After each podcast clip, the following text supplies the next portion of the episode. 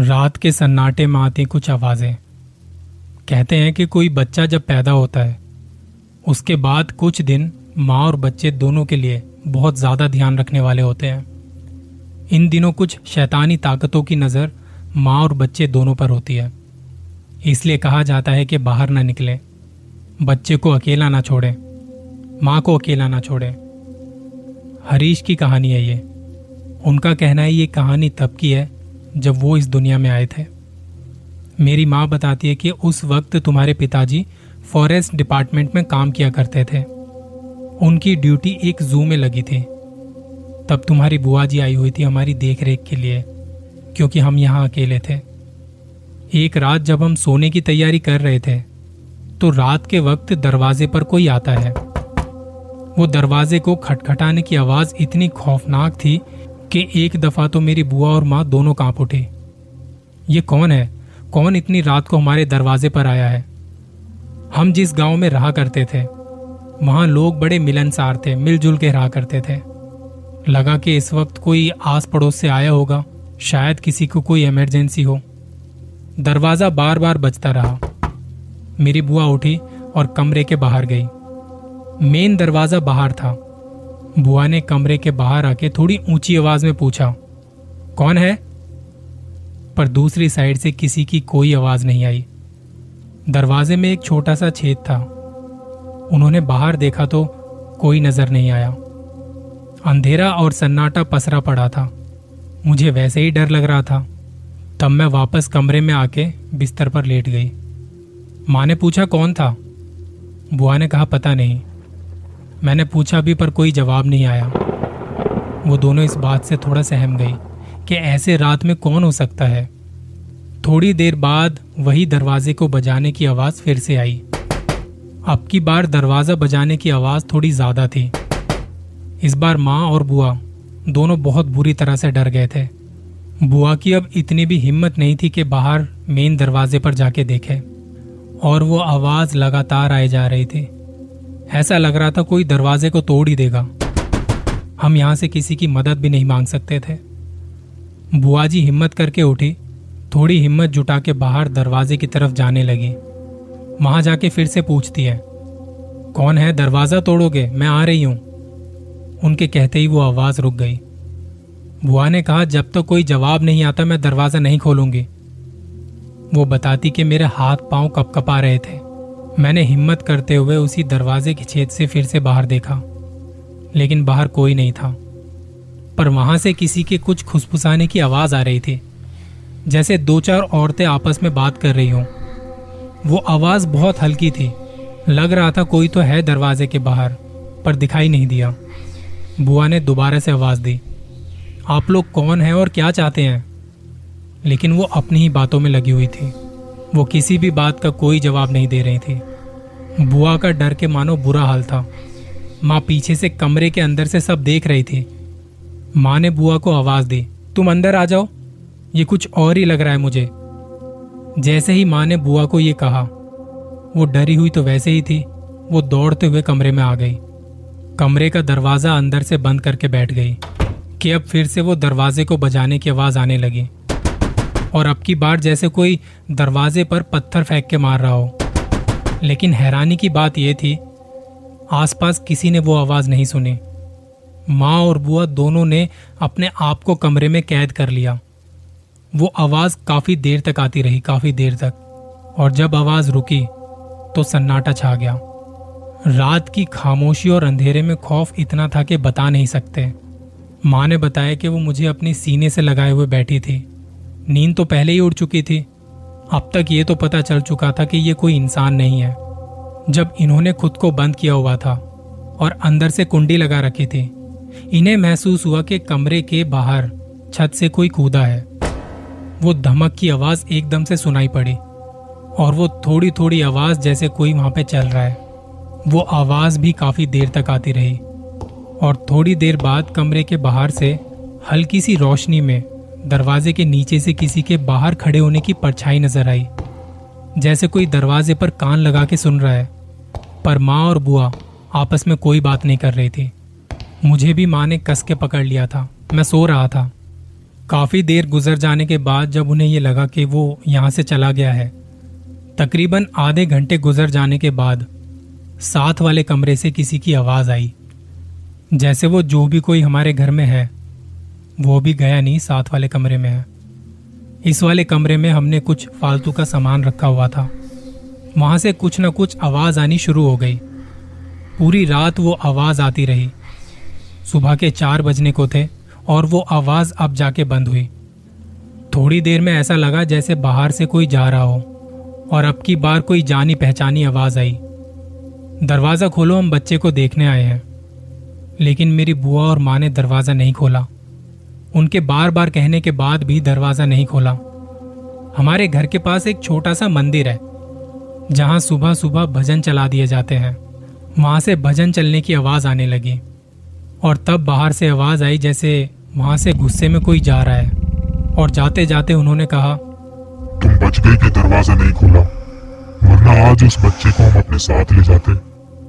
उनके जाते ही वहाँ सन्नाटा पसर गया। जैसे ही सुबह की थोड़ी थोड़ी रोशनी होनी शुरू हुई, मेरी बुआ और माँ पास ही में दादाजी के घर चले गए। वहाँ जाके उन्हें पूरी बात बताई। वो लोग बहुत हैरान थे और बहुत ज़्यादा डर गए थे। घर के पास में एक पुजारी जी रहते हैं। उन्हें वो घर दिखाया गया। घर देखने के बाद उन्होंने कहा कि इस घर में तो ऐसा कुछ भी नहीं है। लेकिन ये बच्चियाँ यहाँ अकेली थी। घर में एक सात दिन का बच्चा भी था। इसलिए उन शैतानी ताकतों ने उन पे हमला करना चाहा, पर इन्होंने दरवाज़ा नहीं खोला जिस वजह से ये बच गए। उस वक्त इन बच्चियों ने पाठ करना शुरू कर दिया था जिस वजह से इन्हें हिम्मत मिली और समझ भी। इसलिए कहते हैं कि जब घर में कोई बच्चा हो तो उसका ख्याल और उसकी माँ का ख्याल सबसे ज़्यादा रखा जाता है उन्हें कभी अकेला नहीं छोड़ते।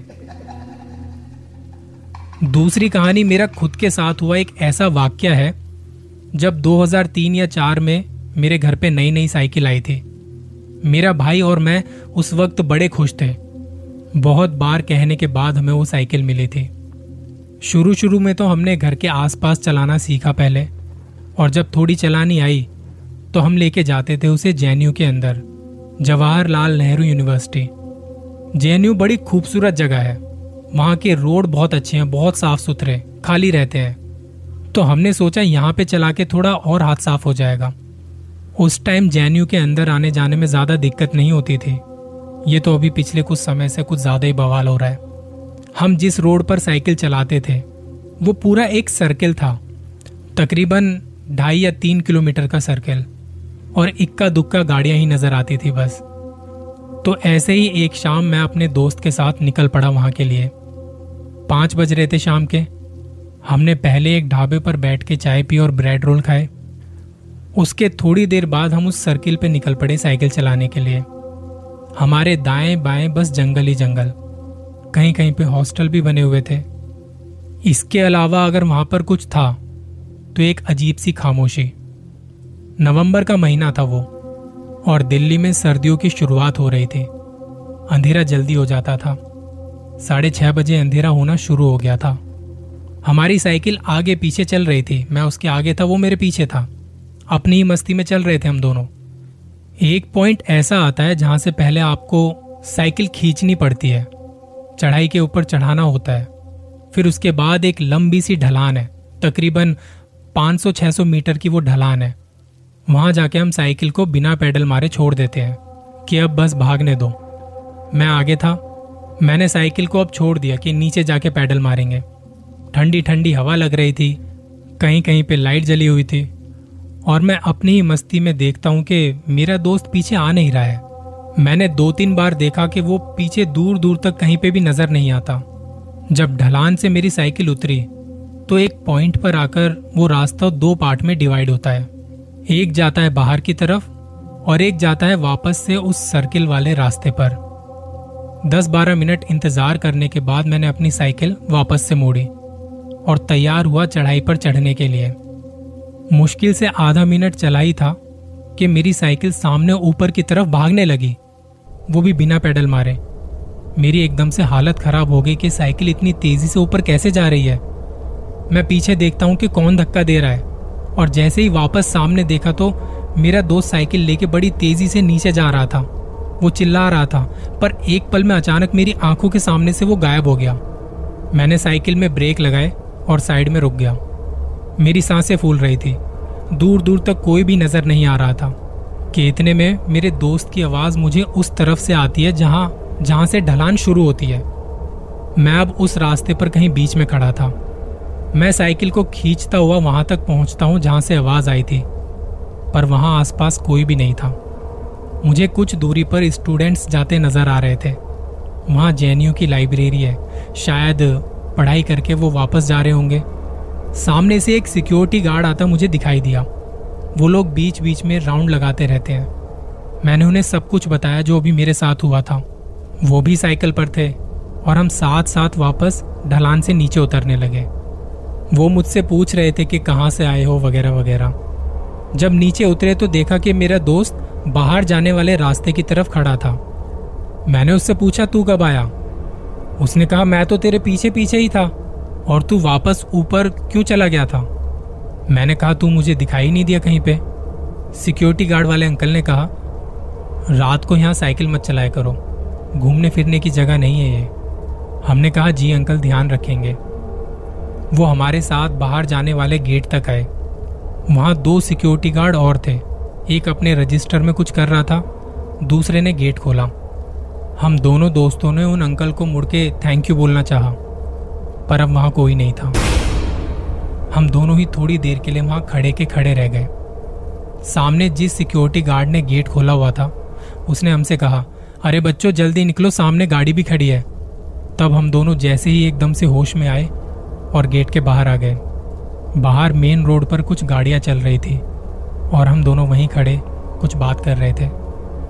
थोड़ी देर में वापस आए साइकिल को ताला लगाया और अपने अपने घरों को चले गए। उस रास्ते पर पहले भी कई बार आना जाना हुआ था हमारा, पर वो पहली बार था जब अंधेरे में ऐसे चले गए थे हम। इतना डर, इतनी घबराहट शायद पहले कभी हुई हो। वो एक मोमेंट होता है ना जब आप सोचते हैं कि हे भगवान, हमें इस मुसीबत से निकाल दो। वो कुछ ऐसा ही मोमेंट था। पता नहीं वो अंकल कौन थे और हमें नहीं पता उस दिन हमारे साथ क्या हुआ था। ये एक ऐसी कहानी थी जो आज तक मैंने कभी किसी से शेयर नहीं की। आप भी आते जाते थोड़ा ख्याल रखिए और अवॉइड कीजिए ऐसे रास्तों को।